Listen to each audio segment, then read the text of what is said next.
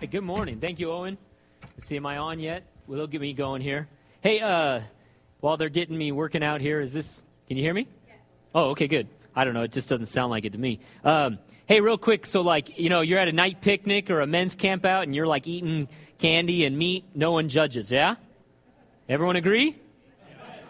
You, you, you be led by the Lord. We don't do the judging thing, right? We don't give the weird looks or anything like that. You do what God has called you to do. You know, so we'll probably at camping we'll have meat and non-meat things and stuff. So, um, but uh, man, I got some exciting news about me. No, some of you already saw it on Facebook that uh, that uh, we have the keys to our new house. Yeah, man, it's a. So I'm so excited. I want to preach about that. No, I'm joking around. I'm just messing, but uh, yeah, yeah. But uh, man, God, God is really good. God is really good. And uh, Michelle's parents here uh, are going to be a part of our church now, and uh, so excited. So what? Just I mean, just so everyone kind of knows, because people ask me a lot, and we're just really excited. But we're moving in with them, kind of have separate living quarters, and and uh, it's just an amazing thing that God is doing. And so. Um, it's going to be a process of remodeling and moving. So, you know, people, when are you moving? When is this? It's like, oh, well, but uh, it's it's really cool. Yesterday we went over there and prayed, and then we uh, went in the hot tub. So that's the way to do it, right? Worship the Lord and then go in the hot tub. Everyone goes, You have a hot tub and a pool. So believe me, we're ready for some ministry to happen at my house. Yeah. We gave that house to Jesus, and he's going to do some great stuff. So, um, and uh, but it's a great weekend for my wife because it's her birthday weekend. So it all happening on our weekend. Tomorrow, tomorrow's her birthday, and so um, so just want to say happy birthday. But um, yeah, yeah, we love Michelle. Yeah. I, should I tell them about? Have you guys ever heard of the melting pot? I always thought, dude, I ain't. I'm not going there. That's just weird. That's just weird. I mean, guys, seriously, melting pot just seems kind of girly to me. All right. I was like, nah, I don't want to go there. But Michelle's like, I want to go there. I'm like, all right, that's cool. So I make reservations and we go there. And man, that, that was awesome. Seriously. Seriously. I mean, st- I mean, may- maybe a little girly dip in your food. And I was thinking like, I was thinking like, you, you made me pay that much and I got to cook my own food? I mean, it's a little bit, you know. No, it was, it was actually really good food. They had this like guitar player playing in the other room. God, it was awesome. Like it was set the mood and everything. So, anyways, it was good times. We had a great uh, couple days ago. It was fun stuff. All right, turn with me to Matthew chapter eight. Let's dive into the Word of God here. I know you came to meet with the Lord, amen. You came to hear from God. You didn't come to hear Dave Turner, and uh, you came to hear the Lord. You came to hear the Word of God today, and so uh, I guarantee the Lord's going to strengthen you and build up your faith today. You believe that? So you have a doctor's appointment today. You've got a doctor's appointment for the next couple weeks. A, doc, a doctor's appointment with who? Jesus, the MD, the great doctor, the great physician, the best doctor. We don't reject, uh, we don't reject uh, human medical doctors. Thank you, Lord, for all that. But Jesus is the best one. And what, what human beings can't do, there is nothing impossible for God. Amen? And so uh, in this series, we're just trying to, um, we're not trying, we're, we're, we're proclaiming the word to you and convincing you of the inheritance that you have in God, that God has made promises to you, and that it is God's will to heal you. You remember from last week, we started with Matthew chapter 8, and we read about that man who had leprosy right here at the beginning of chapter 8. in, uh, in verse 1, it says that this man, as Jesus was coming down from the mountain, that this man in verse 2, and behold, a leopard came and worshiped him, saying, Lord, if you are willing, you can make me clean. And we talked about this, the fact that this man believed that, that Jesus was able, but he wasn't sure if Jesus wanted to, if he was willing. And how many of us struggle with that? So many people, oh, I know God can do whatever he wants, but they're not sure if it's his timing. They don't sure if God wants to do it. They don't sure if maybe, I'm not worthy, right? And so many believers, they don't know that God wants to do it. And I declared to you last week, and I began to show you in the Word of God that it is God's will to heal you today, right now. And what Jesus did is he heard this man say, I know you can, but are you willing? And Jesus answered to him, and he answered for every believer and for every person for all time. Jesus is revealing the will of God. He's revealing the heart of God. He's speaking this out. He says, Then Jesus put out his hand and touched him, saying, I am willing I want to do this. I'm willing, right? And we said that it's not like Jesus was outside of the will of God or something like that. And have you ever seen Jesus in the Gospels say, Sorry, man, I just, God doesn't want to do it for you right now? No, you never, ever see that. Jesus came revealing the heart of God, revealing the will of God. He is a real king of a real kingdom, and he came bringing the kingdom of God. He came to save. His very name means Yahweh saves, heals, delivers, right? Yeshua. He's the Messiah. He came to bring the kingdom. And I showed you last week, I began to say that one of the ways we know, there's three reasons we know that it's God's will to heal. Three reasons. I'm sure there's more, but there's really three core truths in the scriptures that many believers don't realize. And I showed you one last week, simply that it is who he is, right? His name is Yahweh is your healer. Yahweh Rapha in the Hebrew. That's who he is, right? He's Yeshua. Yahweh saves. That's who he is. And we talked about that, that it's just who he is. He's the life giver. He's the creator. He's the redeemer. It's who he is. He cannot deny himself. And we, we began by looking at that and understanding that this is what God wants to do. But today I want to talk to you. I want to continue that. I want to continue to convince you of why it's God's will to heal you. Number one, it's because it's who he is. But number two, it's because he's promised it to you. It's not just that God, it's who He is, but He's made sure to tell you, based on who He is, that I want to do this. He's actually made very clear promises throughout Scripture to you that I want to do this. And He's made those promises because He wants to promise. And He wants to convince you that this is what He wants to do. And not only has He promised it, but He paid for it. It's who He is. He's promised it, but He's paid for it too. And I want to look at those two today. I want to talk to you simply about the fact that Jesus has promised and paid for your healing. Amen? Amen? you know, when you understand that God wants to do this, it changes. Does, it changes how you pray, huh? Changes the way you approach God. See, so many people are coming to God and approaching God based upon human tradition, right? Human interpretations of the Word of God. Maybe because of our lack of experience, maybe because of our Western materialism, maybe because there was some wacky guy on TV who was not sincere, and so you're like, I'm just going to reject that. And we do. We reject things that are fake and false. You know when it's sincere. Why should we reject what God has for us in His Word just because some crazy guy wants some money or something like that? I've seen it. I, I've, got, I've always I've had questions, tons and tons of questions about this. But the Lord has showed me and convinced me in His Word He's convinced me of his character. He's convinced me of his promises. And he's convinced me of the all sufficiency of the cross. And I am commanded in the word to convince you. So many believers, you know, they'll say things like, well, you know, maybe God's just trying to teach me something. Well, you know, we don't know if it's God's timing or not. Well, you know, Dave, we're just supposed to pray. Oh, I get it, Dave. We're supposed to pray. God told us to pray and to ask, but it's, it's, he'll do it if he wants to do it. We're just supposed to pray. Where's that scripture? When did Jesus tell you to do that? He said, heal the sick. That's what he said. Now, why is that? Why is it that Jesus never gave like a maybe or like a qualification to the promise of God? Why is that? Why is it that he's always, always ask and you shall receive, seek and you shall find, knock and the door will be open to you? Why is that? Because is there any doubt in his mind? He knows the Father, he knows how the kingdom works. Why is it that Jesus said, Go heal the sick? You know, and if it's God's will, it'll happen. You just ask God. You just ask God, little disciples. And He'll make a decision if He wants to do it, if it's His timing. That's how we talk. It's human tradition that has invaded, corrupted the church. We need to see what the Word says. Why is it that Jesus told the disciples, Go, go, heal the sick? Why? Because it's already been decided. He knows God wants to do it. There is nothing in the heart of God hindering. There is nothing closed in the heart of God hindering that God wants to do for you what He has promised in the Word and paid for with His blood. Nothing. That's why Jesus could always ask. Just ask. He does not qualify. And yet, so many people, they're begging God. They're thinking, oh, why hasn't it happened for me? I know that the moment I start talking about healing people, oh, why hasn't it happened for me? Maybe I don't have enough faith. Maybe. Don't go there, all right? Let's just put that on the side for a second. Let's not talk about, oh, why didn't it happen and how come? Maybe there's something wrong with me. No, no, no, no, no. Let's just talk about why it does happen. Why? Because faith begins when? Faith comes by hearing, hearing by the word of God. But last week I said a phrase faith begins when the. Faith begins when the will of God is known. Everyone say that. Faith begins when? Faith begins when the will of God is known.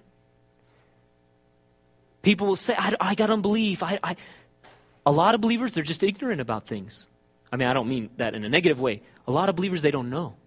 You don't know the covenant that God has made. But when you know, we all have sincere questions. God is not concerned with your questions. But let me tell you, the Word of God, like light, pushes out darkness, cuts away unbelief.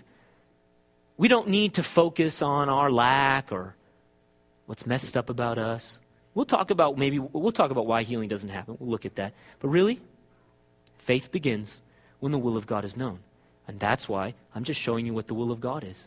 I love this story about Smith Wigglesworth. It's one of my favorites. Smith Wigglesworth was um, just a man of God and, and, ministered in healing a ton. He was, he's, he was so bold. He was so bold in, in praying for healing. He would drive miles, miles and miles to go pray for one person. I mean, he, he, would, he raised tons of people from the dead. So, well, God raised him from the dead. Yeah, yeah, yeah. Read, read, read your Bible, right? Of course, it was God's power. But he did it in partnership with the Lord. But this is one of my favorite stories. He's just so funny, you know? I, I don't know if you'll catch the humor in this, but listen to this. One day, a man came to the house. This is actually early on when he was beginning to believe God. Man came to the house. He was a very devoted brother. And I said to him, Mr. Clark, why are you so downcast? You know, why, why are you so, like, depressed? What's up? And he said, I just left my wife dying. Two doctors have been right with her through the night, and they say she can't live long. I, said Smith will turned to the man, Mr. Clark. Why don't you believe God for her? For your wife. He said, Brother, brother Wiggles, or uh, Brother Wigglesworth, sorry, I cannot believe her. I mean, I can't, uh, I'm sorry, I'm getting all flustered because I get excited about the story. Brothers Wigglesworth, I cannot believe for her. I can't, I can't believe for her. He's depressed. He went out of the house hearted. I went to see a fellow named Howe who was opening a small mission in Bradford. I thought he was the right man to go with me, to assist me. When I said, Will you go with me? He said, No, not indeed, I won't. No. Please don't ask me again. But I believe if you go, God will heal you, or God will heal. I didn't realize at the time, Smith, Smith says, but I realize now that the Lord put those words in his mouth to encourage me. But this first man said, No, no, no, I'm not going to go in with you. He's just scared, just want to avoid it, right? But here's somebody, we're talking about devoted Christians, right? Brothers, believers, this guy's starting a mission. No, no, I don't know. So, so, well, I knew a man named Nichols who, if he got the opportunity to pray, would pray all around the world three times and then come back. So Smith's saying, man, this guy's an intercessor. This guy prays, so I'm going to get this guy to come with me, right? So he says, Will you come with me to pray for Sister Clark? And the man said, Yes, I'll be very glad. Well, we had a mile and a half to walk to the house, and I told him, when we began, when we began to walk, to pray and not stop until he was finished. He's trying to, you know, encourage the man, tell him this is what we're going to do. We're going to pray and don't stop praying. When we got to the house, we saw that Mrs. Clark was nearly gone. I said to the one that I had brought, Nichols, you see the dangerous condition of Sister Clark, right? She's on the verge of death. Now, don't waste time, but begin to pray. I just start praying. Seeing he had an opportunity, I mean, this guy's an intercessor, he begins to pray. I love this. I had never suffered so much as I did when, I, when he was praying. Up to the Lord, stop him, please, Lord, just stop him. Literally, for minutes, I mean, minutes, five, ten minutes, Smith, because I've read other times where he tells the story, he's like inside, he's like trying to listen to this guy pray, and he's like, oh, come on, like internally, like, oh, just stop. Right? This is why he goes, because he prayed for the dear husband who was going to be bereaved, and for the children who were going to be motherless. He piled it on so thick that I had to cry out. He cried out aloud, Stop him, Lord! I can't stand this! He literally said that out loud. I like that guy. We try to be gentle around here, but man, I know the feeling. It's like, guys, okay, let's pray for Rob. And people, oh Lord, just help the surgeon guide his hand. And I'm not saying that's not necessarily always a wrong prayer to pray, but my goodness, it's not like no faith in that. You know what I'm saying? We were not told to pray that way. It just, you know, oh, oh and then and then here's this word, oh, we just pray you just comfort the. There's no faith in that. Did Jesus do that? No. So the, Smith goes, oh my goodness, these people are praying and they got like no faith here. Crazy. So he just couldn't stand anymore and just said, stop. Just stop him, Lord. I mean, he's talking to God. So the guy stops, right? So Smith's like, good, he stopped. Though I knew that neither Clark nor Nichols believed in divine healing, uh, I had concealed a small bottle in my hip pocket that would hold about a half a pint of oil. I put a long cork in it so that I could open the bottle easily. I took the bottle out of my pocket and I held it behind me, behind my back. Then he said to the husband, Mr. Clark, Now you pray. Brother Clark, being encouraged by Brother Nichols' prayer, prayed also that he might be sustained in his bereavement. I couldn't stand it any longer and I cried out, Lord, stop him. He says, I, I shouted so loud that they could hear him outside the house. And he writes right here, he goes, Thank God he stopped. As soon as he stopped, I pulled the cork out of the bottle and went over to the dying woman who laid at the bed. I was a novice at this, so I didn't know any better, so I poured all the contents of the oil over Mrs. Clark's body in the name of Jesus. Yeah, a little overzealous. We realize that it's by faith, not oil, but so he realized he didn't know that. Listen to what he said. This is one of the most moving things. Uh, I, I love this. It's actually, you'll catch it here. I was standing beside her at the top of the bed where her head was and looking towards her feet. And suddenly, the Lord Jesus appeared to me. I had my eyes open, gazing at him. Whew, whew. There he was at the foot of the bed. He gave me one of those gentle smiles. I see him just now as I tell this story to you. I have never lost the vision the vision of the beautiful, soft smile. And in fact, other times he would tell that oftentimes he'd be praying for people, and Jesus would appear the same way, just smiling. After a few moments, he vanished. But something happened that day that changed my whole life. Mrs. Clark was raised up and filled with life and lived to bring a number of children. She outlived her husband many years. Man. Let me tell you, we don't, we don't uh, base our faith on stories, but that's a testimony of the Lord. If you want to know why Jesus was smiling? Because he found a man who would believe him. Because it's his will. Jesus was standing there going, You get it. You get that I want to do this. It changed Smith. For a while, Smith was always like, Oh, you, you pray. You know, he'd always call other people to pray for him. He didn't think he had enough faith. But here in this time, he's like, Man, no. I'm going to believe God. It is the Lord's will to heal you. It's who He is. He's the healer. He's promised it. He's paid for it. Let me show you something in Matthew 8, a little bit further. Just turn to uh, another story. Verse 14. Listen to this. Now, when Jesus had come into Peter's house, he saw his wife's mother lying sick with a fever. So he touched her hand, and the fever left her. And she arose and served him. Right? Just as easy as a touch, just like Kurt was preaching a little while ago. Just easy for Jesus. Touched her hand, fever gone. Verse 16 When evening had come, they, the, everyone in the, in, the, in the village, in the town, they brought to him many who were demon possessed. He cast out the spirits with a word. You never see Jesus fighting with demons, re- wrestling, exorcisms. Just with a word, get out. Easy. And listen to this, verse 16. And healed all who were sick. How many? So all these people hear that this woman is healed of a fever. She starts serving them dinner. Everyone hears about it. He's been preaching and teaching in this city, by the way. This is where Peter is from and all that. They, they all gather that night because dude, they want to be healed. And they all gather in, flooding into that house. I always feel bad for Peter, don't you? Like there's multiple stories where it's like, dude, get out of my house, you know? They crowd little house, and it says, Jesus cast out demons with a word, and he says, all the sick were healed. All of them. Now, Matthew is the gospel writer that connects the Old Testament with the New Testament. He helps us to understand how Jesus fulfilled prophecies. And he's going to explain to us here why it is that everyone got healed. He's going to connect the dots for us. Why, why, is it? Why, is it, why did everyone get healed? Was it like because God was in a good mood? He says it in verse 17. So all healed, Jesus healed all who were sick, verse 16, verse 17, that it might be fulfilled, which was spoken by Isaiah the prophet, saying, He himself took our infirmities and bore our sickness. Sicknesses. Matthew connects the fact that everyone was healed with what? A prophecy that Jesus is fulfilling. A promise of God that God made in Isaiah 53 hundreds of years before Jesus ever came. There are promises all throughout the scripture promising healing to God's people. And here's one right here. You have Malachi chapter 3 saying that the Messiah would come with healing in his wings. Isaiah 61, not like he'd actually have wings, right? He's talking about in his garments, the power of God flowing through him. The Messiah would be a healer. Isaiah 61, that he come to open eyes of the blind, heal broken hearts, set captives free.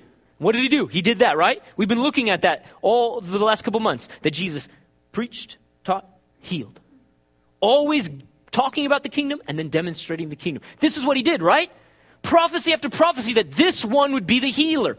But notice that in this promise, he specifically is saying, why is it that we are sure that Jesus, that it's God's will to heal? Why is it that Jesus could heal every single one of those? Why? Because Jesus is fulfilling the promise that as Messiah, he would take up our infirmities and bear our sicknesses. He's obviously talking about physical sicknesses. Yeah? I mean, I see this all the time in the church nowadays. People like to allegorize Jesus, Jesus' life. Well, you know, you, you've got the shame you're struggling with, like leprosy, it's on your skin. And you feel so disconnected from everyone because of your leprosy. You're struggling with rejection. And Jesus comes to you and he touches you and he heals you internally and emotionally. Well, praise God, he does that. Amen? praise God, you know? But let me tell you something Mr. Leper over there was isolated from a community because he was a real leper. And he was in physical pain. Well, Jesus just wants to heal you emotionally. Yeah, and the guy has a roadblock to that called leprosy. Now, if you don't know Jesus wants to heal you spiritually, emotionally, internally, and all that, you got to read the Gospels, right? It's called forgiveness of sins and, and, leading you to repentance. Praise God. I mean, he's the greatest psychologist, counselor, internal healer. He wants to do the whole thing. So I'm not saying not to that, but read the Gospels. Can we just be honest with the Word? What I'm saying is, I don't feel that people are honest with the Word of God. They tell these stories and they allegorize it and spiritualize it like he wants to heal you on the inside. And it's like, yeah, that's a great sermon. sounds really spiritual. It sounds really spiritual like prayers like, Lord, if it's your will. But guess what? It's not what it says. If you're just honest with the word, he healed a dude of leprosy. He healed all sick people. And all sick people were healed. Why? Because God promised it in Isaiah 53. And he came to fulfill that promise. You see what I'm saying? God has made promises to you. Listen to, um, just listen to some of these promises in the Old Testament. God says in Exodus 15, If you diligently heed the voice of the Lord your God and do what is right in his eyes, give ear to his commands and keep all his statutes. Listen, I will put none of the diseases on you which I have brought on the Egyptians, for I am the Lord who heals you. Because of who he is, he promises, You walk in covenant with me. I will not put any of those diseases or plagues on you. Listen to Exodus 23. You shall serve the Lord your God. He's talking again about being in covenant with God. This is right after the Ten Commandments. You shall serve the Lord your God, and he will bless your bread and your water. And I will take sickness from the midst of you. Healing has always been a promise of God in his covenant with his people. He makes promise after promise that if we walk in this covenant with Him, He will heal us. He will take sickness from the midst of us and keep us from plagues and diseases. Deuteronomy 7 You will be blessed above all peoples. There shall not be a male or female barren among you or among the livestock, and the Lord will take away from you all sickness. How much? And will afflict you with none of the terrible diseases of Egypt which you have known, but will lay them on those who hate you. Also, you shall destroy all the peoples of the uh, whom the, well, he goes on and talks about taking the land. All right, that's fun too. Listen to Psalm 103. Bless the Lord, O my soul, and all that is within me. Bless his holy name. Right? Bless who he is, right? Bless the Lord, O my soul, and forget not all his benefits. What does he mean? All the benefits of being in covenant with God that he has promised in his word. Bless the Lord. Praise him for who he is. Who forgives all your iniquities. How many? and heals all your diseases. How many? It's both. What we have made separate, you never see it in the scripture. God created the whole person, spirit, soul, body, and He redeems the whole person. And He's always promised it in the Word of God. What we divide and we segment, He never has. It's who He is to be healer, it's the full gospel because it's the kingdom. And He's made promises to forgive you every sin and to heal you of every disease. You never see a distinction in the Word of God like this. One of my favorite stories in Jesus' life, just because it reflects this very well, is when Jesus, again, is in Peter's house. And everyone's crowding around to be healed. People are coming from all over Judea and Galilee and pressing in, coming to these cities. Now they're just, dude, I want to hear this guy. I want to, I want to be healed. And they're pressing in, and nobody can get into the house. It's so crowded. And so these four friends have a friend, these four men have a friend who's paralytic. He can't walk. And so they decide to climb up on the roof, lift the man up there, break open the roof, and lower the man down. The Bible says they saw, Jesus saw their faith. And man, that's, whew, that's faith. They really believe. Man, they can just get that man to me. I'll do it. They lower the man down. And what does Jesus say to him? Most of you know the story. Son, your sins are forgiven. Interesting, huh? Sins are, sins are forgiven. Right? He came to reconcile people to God. Sins are forgiven. Pharisees in the room. Psh, who could forgive sin about except God? Jesus knows what they're thinking, right? He knows what they're thinking. And he says out loud, Oh, hey, guys, you know, would that be freak you out if somebody like heard your thoughts and said exactly what you were thinking? Hey, what, what's harder? What's harder? What's harder? To say to this man, you're or to say rise and walk? Well, obviously to say rise and walk, right? Why? Because you got to show, show, show me the money. See, so many of us have such an ethereal faith. God is with me in these hard times. Dude, read the word. With you means favor and blessing, and that He'll do what He said He would do. So He says, well, let me just show you that the Son of Man has authority to forgive sins. Of course, He's the forgiver of sins. He's the King to bring the kingdom, to bring healing and reconciliation to people. Restoration uh, to drive out that disease called sin in us, reconcile us back to God. Amen. That's number one. And he said, Let me just show you. Let me just show you how this works. Rise up and walk. And the man stands up. What does that prove? It proves exactly what Psalm 103 says all your sins forgiven, all your diseases healed. Why? It's in the covenant. See, we don't know that we have a covenant with God. We don't understand that He's promised in His Word. Look at the New Testament. James 5. Is anyone among you sick? Let him call the elders of the church let them pray over him, anointing him with oil in the name of the Lord. In the name of the Lord. And the prayer of faith will save the sick. Greek word sozo, right? Save, healed, delivered. The same word that Jesus uses when people got healed. Same word that's used when we get eternal salvation. Sozo. Saved, healed, delivered, whatever. Rescued, anything. Says that man, and I love this. And the prayer of faith will save the sick, and the Lord will raise him up. And if he has committed sins, he will be forgiven. Huh, look at that. Forgiveness, healing. Keep seeing that, huh? It's all over the Word of God. Because it's all the same thing to Him. He's the same. Confess your trespasses to one another and pray for one another that you may be healed. The effective, fervent prayer of a righteous man avails much. It's promised in the Old Testament, it's promised in the New Testament. I have so many people say, oh, but that's the Old Testament, right? Those are the Old Testament promises. Those are the Old Testament covenants, you know, and so we just, we're not like in that anymore. Really? Oh, but you know, like, I've kind of disobeyed God and everything. It says there you need to keep his commands and everything. Sure does. Right? The Old Testament says, if you obey me, you'll be blessed, right? Deuteronomy 28. Man, you obey me, you get blessing. You disobey me, you're going to get cursing, right? Those of you know the Old Testament, the law, you know.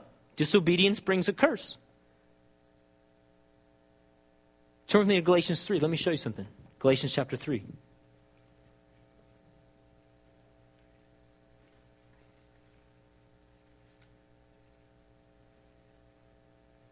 Galatians 3. We'll start in uh, verse 13. There's a whole context to this. You can read it later.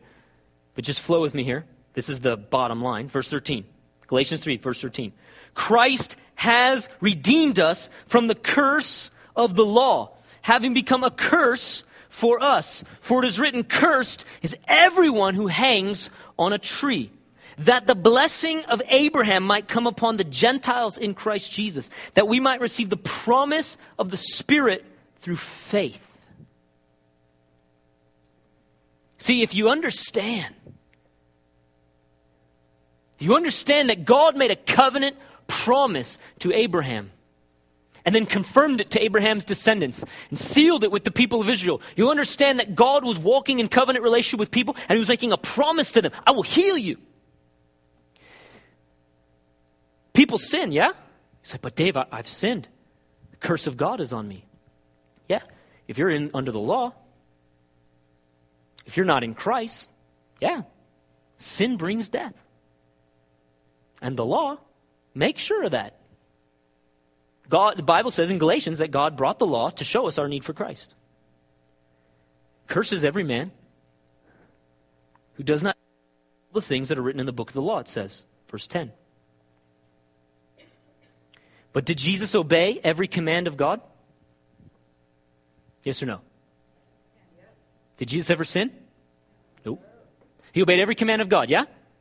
Look what it says here, a little bit, a couple verses later in verse 16. Now, Abraham and his seed, oh, I'm sorry, now to Abraham and his seed were the promises made. He does not say, and to seeds as of many, but as of one, and to your seed, who is Christ. In this I say that the law, which was 430 years later, cannot annul the covenant that was confirmed before by God in Christ, that it should make the promise of no effect. For if the inheritance is of the law, it is no longer of promise, but God gave it to Abraham by promise. Who was the covenant made with? Who were the promises made to? It says it right there in verse 16 to Christ.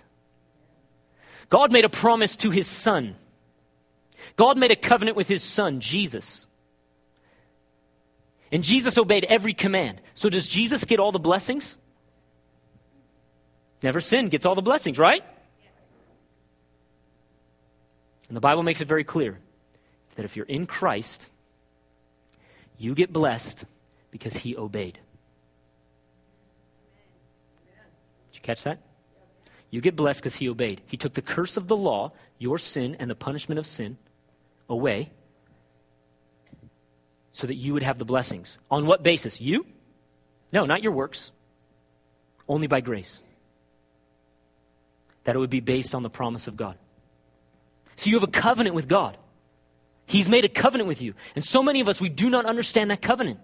We do not understand that He made promises in the Old and the New Testament. And the Bible says that we, right now, have a new and everlasting covenant by the blood of Jesus, that we are in Christ, and what Jesus gets, we get because of His grace. That our covenant is actually called a better covenant, founded on better promises. And second, first, uh, 2 Corinthians 1.20 says, For all the promises of God are yes in Christ Jesus. What does that mean? God, is it your will? Yes. But yes. But I'm not worthy. Yes. Is it your timing? Yes. All the promises of God. He wouldn't promise it if he didn't want to do it for you.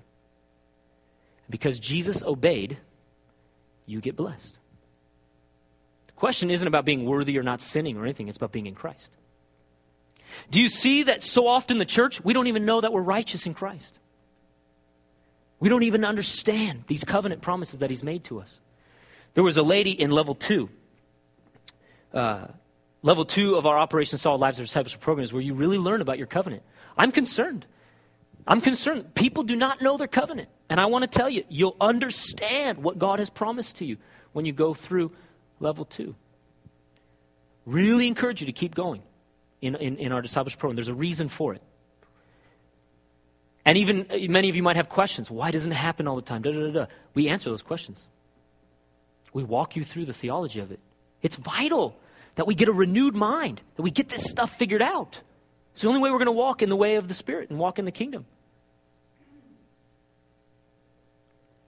There was a lady who was in level two, learning about her covenant with God, and her son had seizures and things like that and a young, young son.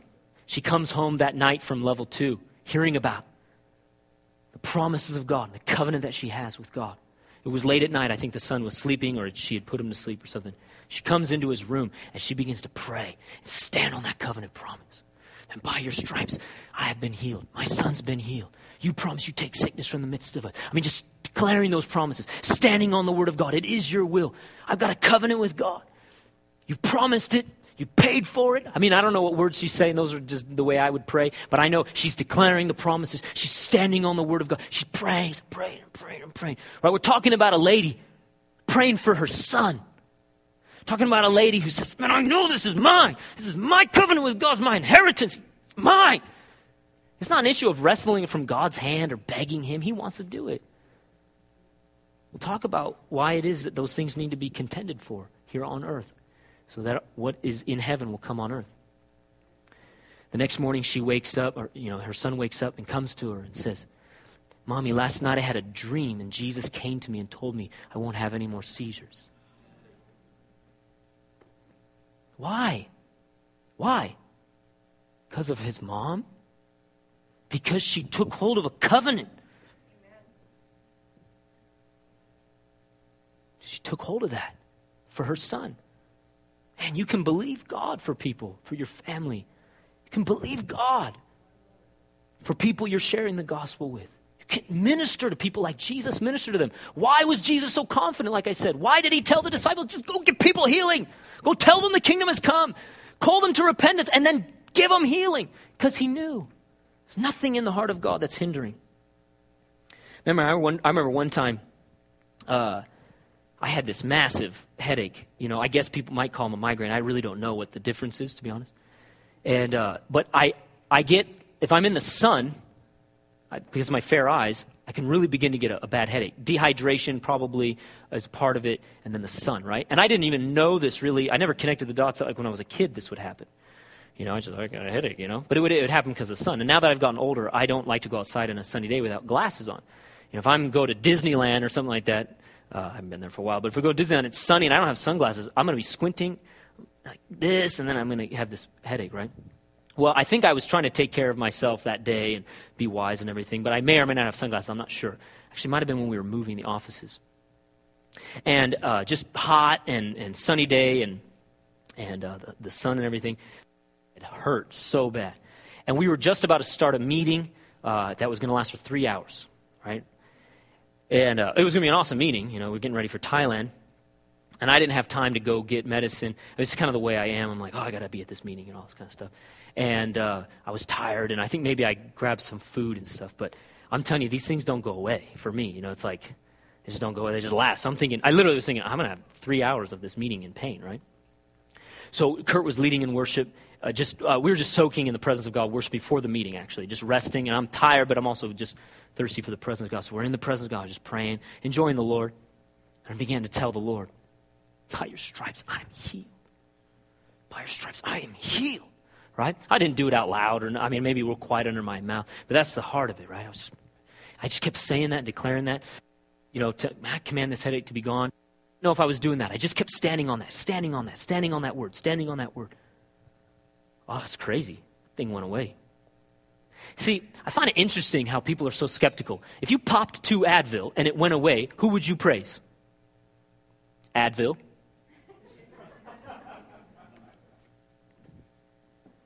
Proverbs 4 says the word is life to those who find it and health, or literally medicine to those who find it.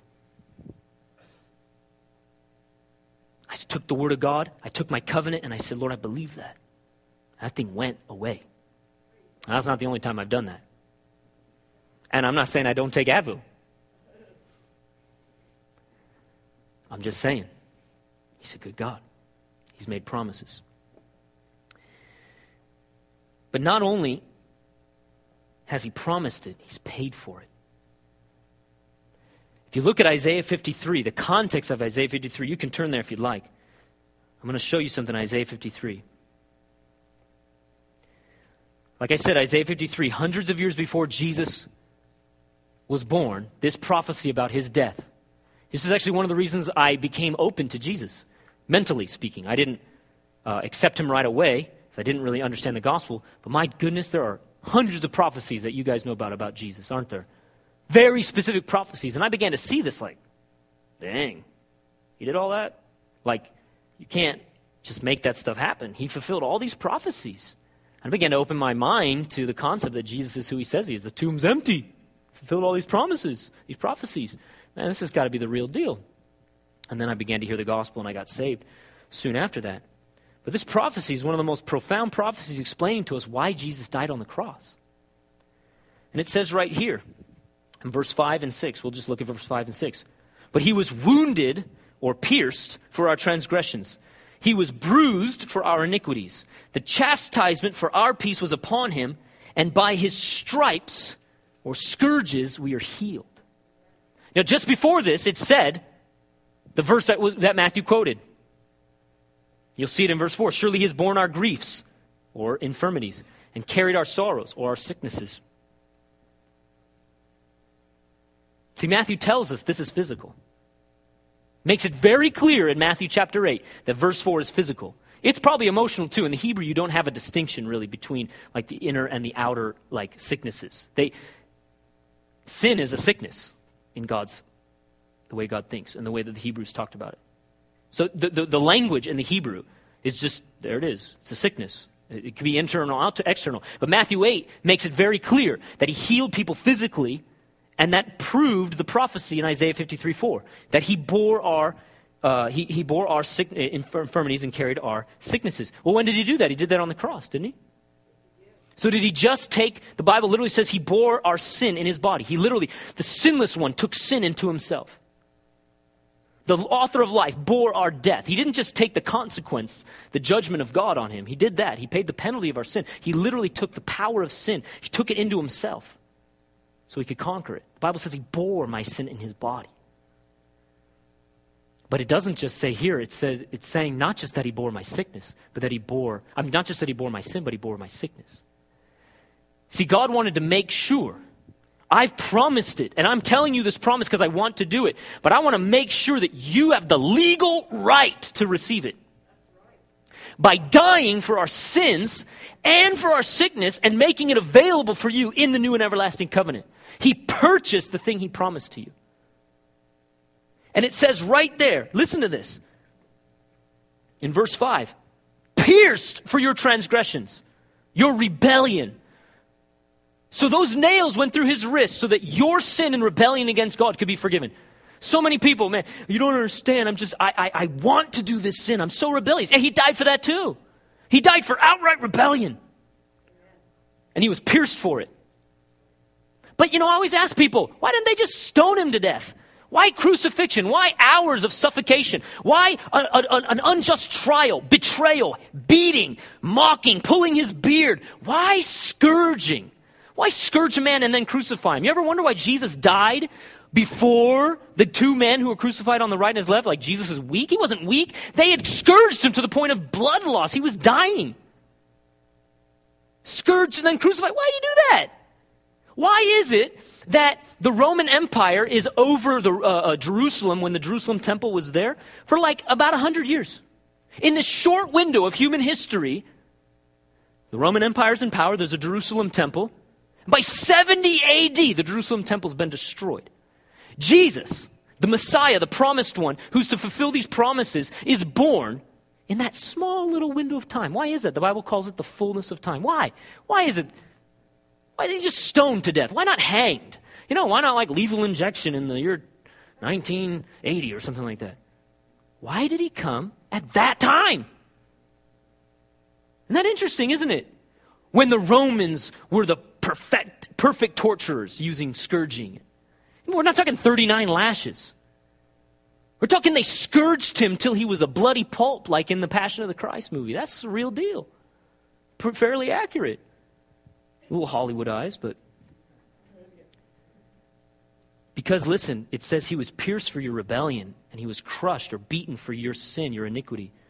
And the chastisement that was upon him brought you peace with God. Oh, yeah, your sins are forgiven. You have peace with God. But it says this by his scourgings you were healed.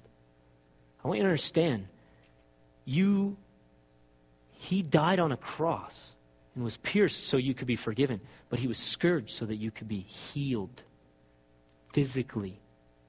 Oh, yeah, what about emotionally? Sure, I'm sure that too. Here's why He's the Redeemer. Do you think that Jesus is going to die again? Okay, think about this. One day, in fact, turn with me to Revelation 21. One day, Jesus is coming back. Amen? He's going to restore all things. There's going to be a new heaven and a new earth. He's going to restore all things. Do you realize that you, as a believer, you are going to get a physical, glorified, resurrected body just like Jesus? Right? Men are like, dude, that's awesome. We're, seriously, w- women, uh, you struggle with image. Dude, I'm telling you, glorified, resurrected body, you're not going to struggle with that. I'm telling you, you're going to get it all. Just read the Bible, right? Revelation 21 says this Listen, new heaven and new earth. Verse 3 Behold, the tabernacle of God is with men, and he will dwell with them, and they shall be his people. God himself will be with them and be their God. God will wipe away every tear from their eyes. There shall be no more death, nor sorrow, nor crying. There shall be no more pain, for the former things have passed away. See, in heaven, no sickness or disease, right? The new heaven and new earth, when God restores all things, when Jesus is king and he makes everything right and establishes justice and peace upon the earth, physically, spiritually, with the environment and every aspect of human society, like politics and education, and he establishes his righteousness, his kingdom comes in full. He's going to make it all right. When did he pay for that? At the cross. Do you think that he needs to die again for the new heaven and new earth? He needs to die again to make, make it uh, possible for, for this restoration to happen? No, not at all. Died one time, right? Once for all. Shed the blood. He was pierced for your sin. He was scourged for your healing. Why? Because he's the God who created you spirit, soul, body. And just like your body is going to undergo a resurrection, this world is going to undergo a resurrection a new heaven and a new earth. He'll restore all things. And guess who died for that? He did. When you read Revelation 21, you're reading about your inheritance. And all the other promises in the scriptures, those, those are your inheritance. You're reading Revelation 21, you're saying, yeah, that's mine. And guess who paid for it? He did, right? You get an inheritance when somebody dies, right?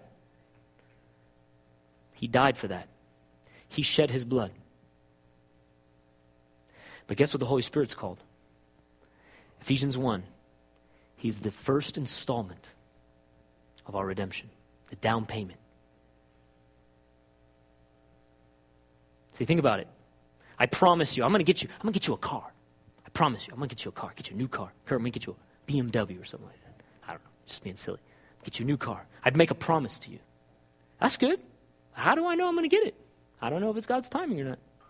I'm going to do it. I promise it. But what happened if I say, it's paid for? Paid for it. It's not the dealership. They got the keys. I promised it, what did I do? Paid for. It's done. Right? See, why is it God's will to heal you today, right now? Because He already paid for it. Just go get it. It's already paid for. He already died for you to get your inheritance. It's done. And the Holy Spirit is literally called the first installment. If you have a billion dollar inheritance, right? So you got a billion dollar inheritance. Here's a hundred bucks. You know what a testimony of God's healing is, right?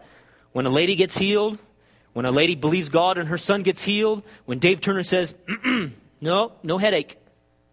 You know what that is? Installment. It's called the kingdom of God breaking in to this world.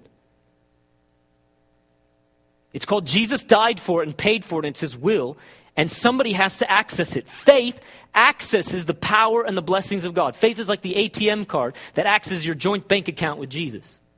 He died for it, it's His money, but you happen to belong to Him and you're in covenant with Him, and He's promised it to you. It's already yours.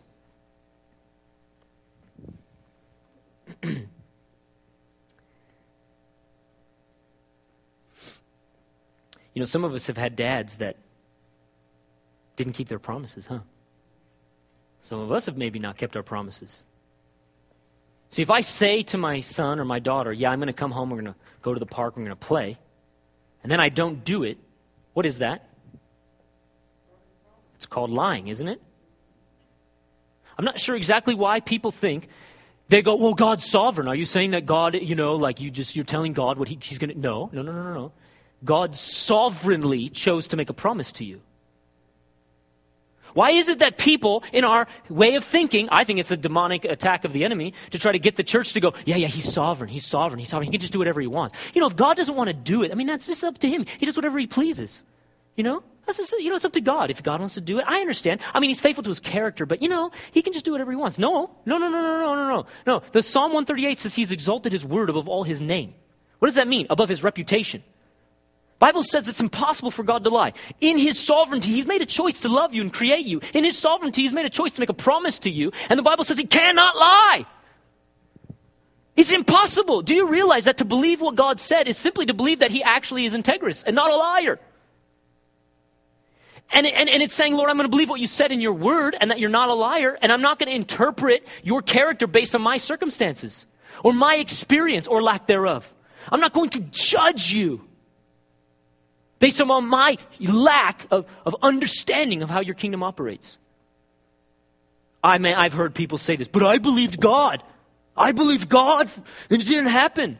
Now, I understand they're hurt and their pain. Believe me, I, when people are in a pain, painful situation like that, I don't here, policy, we'll talk about this more. I don't condemn people, but I'll never blame God for sure. But I'll call people to their responsibility. So we'll, we'll talk about that. People say that in their pain. I just listen. Look, I'm not here to judge, okay? I don't judge people. But let me tell you what that person's saying. I believe God, He didn't do it. Mm-hmm. So you're saying that you're better than God? You're saying that He lied and you, but you kept your part of the deal. Now, maybe that person did believe God. But their complaining is an accusation against God's character. So I'm not saying that they didn't believe God. I'm saying that their accusations is an accusation against God's character. He's exalted his word, word above his name. God is not a man that he should lie, nor a son of man that he should repent. Has he not said and will he not do? Has he not spoken and will he not make it good? If God has said something in his word, he will do it. You'll never see in the word of God where God reneges on his promise on these things you'll see that whatever a man sows, that will he reap. You'll see that it's our responsibility to position ourselves to receive.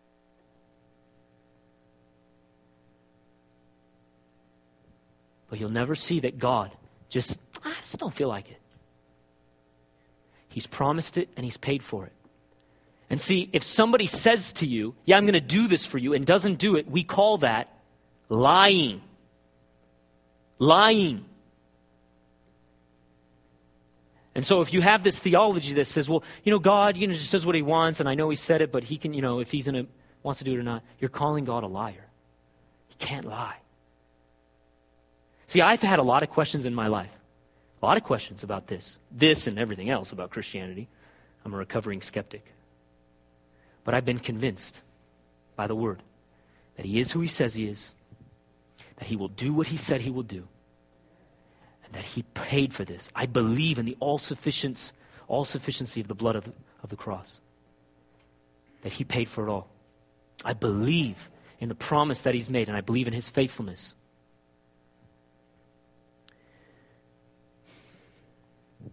See, I want to challenge you. I want to challenge you. You need me to put my hands on you to heal you. You don't need Kurt to have a word of knowledge for you. You don't need a testimony of somebody else getting what you got. Now, those things are good, praise God. We need the gifts of the, I mean, in a sense, we do need it. I'm kind of trying to show two different things here. Praise God, we love the gifts of the Spirit when God says, hey, I want to heal this. Praise God, the testimonies do build our faith. They show us that that's our installment, right? You got a hundred bucks, you got a hundred bucks, you got that's our inheritance. I love all that stuff. But I see so many people, man, I just need a man of God to pray for me. I need a woman of God to pray for me. No, no, no, no, no. You have a covenant with God. He's made promises to you. You need to take hold of your inheritance. Did Abraham have a testimony of like a dude getting lots of kids? Had anyone ever had a kid who was a virgin? Oh, well, Mr. Angel, I mean, I've never heard of that before. I just can't really believe God for that. What did Abraham do? God said, I'm going to make your descendants like this, these stars. And he struggled. Let me tell you, he was asking God, hey, yo, dude, God, what's up? You're making this promise? I'm old. My wife's old. We are barren. Come on now. And God said, come here, come here, come here. He didn't have a testimonies. He didn't have some dude to encourage him. He didn't have upbringing in the Bible teaching like we do. God brought him outside, showed him the stars, and said, I will make your descendants like the stars of the sky. What did Abraham do? God, Bible says, Abraham looked up and believed God. You know what that was? Yep. You do what you said. What did Mary do? Do you realize that Mary became the mother of Jesus not just because the angel came to her, but because she believed God? Just read it. He said to her, You're going to become Mother of Jesus. And what did she say? Here I am, your servant. Let it be unto me according to your word. That's it. Because faith begins where? Or when? Faith begins when? What? Let me say it. When the will of God is known. She heard the word and she believed it. David. No one ever had a Messiah come from the line of David, but God came and gave David a promise. Man, your son's going to sit on your throne forever. David said, You're the sovereign Lord. That's what he said. You're the sovereign God who makes promises and you keep your promises. You do it, Lord. That's what he said. Do it. Do it according to your promise. Ain't nothing he's going to do to make that happen. He said, Yes. Who am I? Who am I that you would say that to me? 2 Samuel 7. Who am I? Just do it, Lord, according to your promise. Do you see what I'm saying? Do you remember the woman who had that bleeding problem for 12 years? Probably some sort of feminine problem. Can you imagine the pain she was in? Some of you probably do. Can you imagine she goes to doctor and doctor and doctor? They don't help her, they make it worse, and she loses money after money. It happens in our culture, doesn't it? I'm sure she felt shame regarding that issue in that culture, unworthy or something like that. I'm sure she's, I'm sure, praying to God.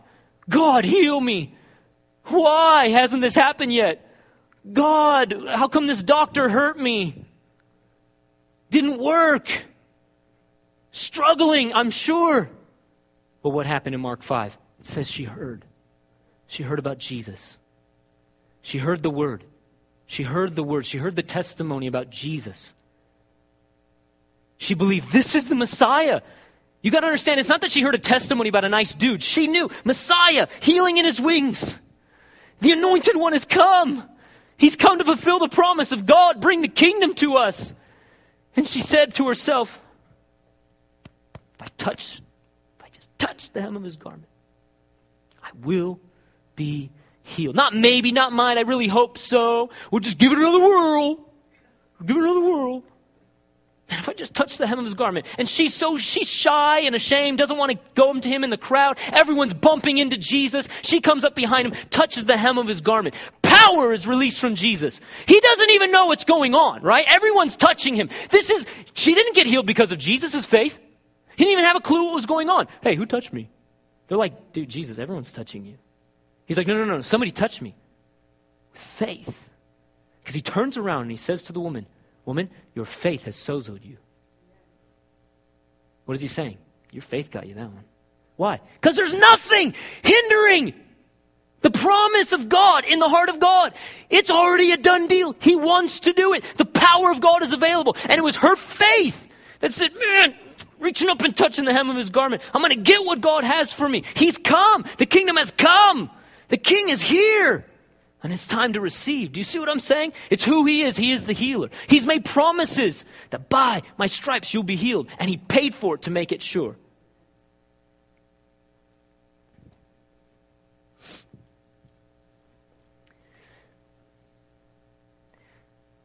The Word of God. The Word of God is what's going to bring that faith. It's going to push the darkness out of you, push the light into you bring you to a place of revelation. Don't look at yourself.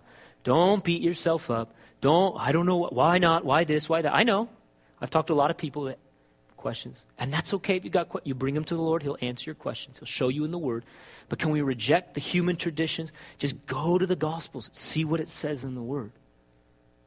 And when you hear the word, when that when his sword does cut away at some stuff, doesn't it?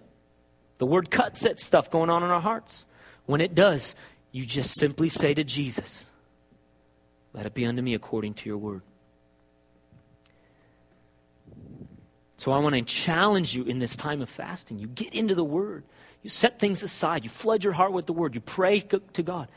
Because we're believing the Lord to do what He said for our life, for your family members, but also because every one of us are called to minister like Jesus. Amen? That we, that we would be people who believe, man, that's my covenant. I can go give it to you.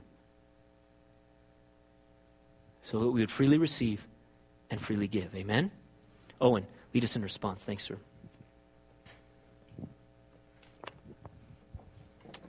We have a winner today, and it's you. so, because you won the prize, a promise, stand to your feet. Worship team, come. You've all won.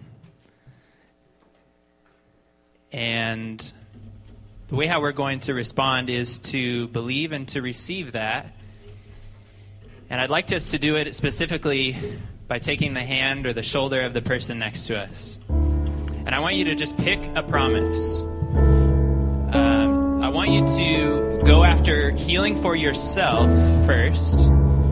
First, we're going to ask the Lord to heal us, for you specifically, me, myself, I, for your body, soul, spirit, whatever layer you need. He wants to heal all of it.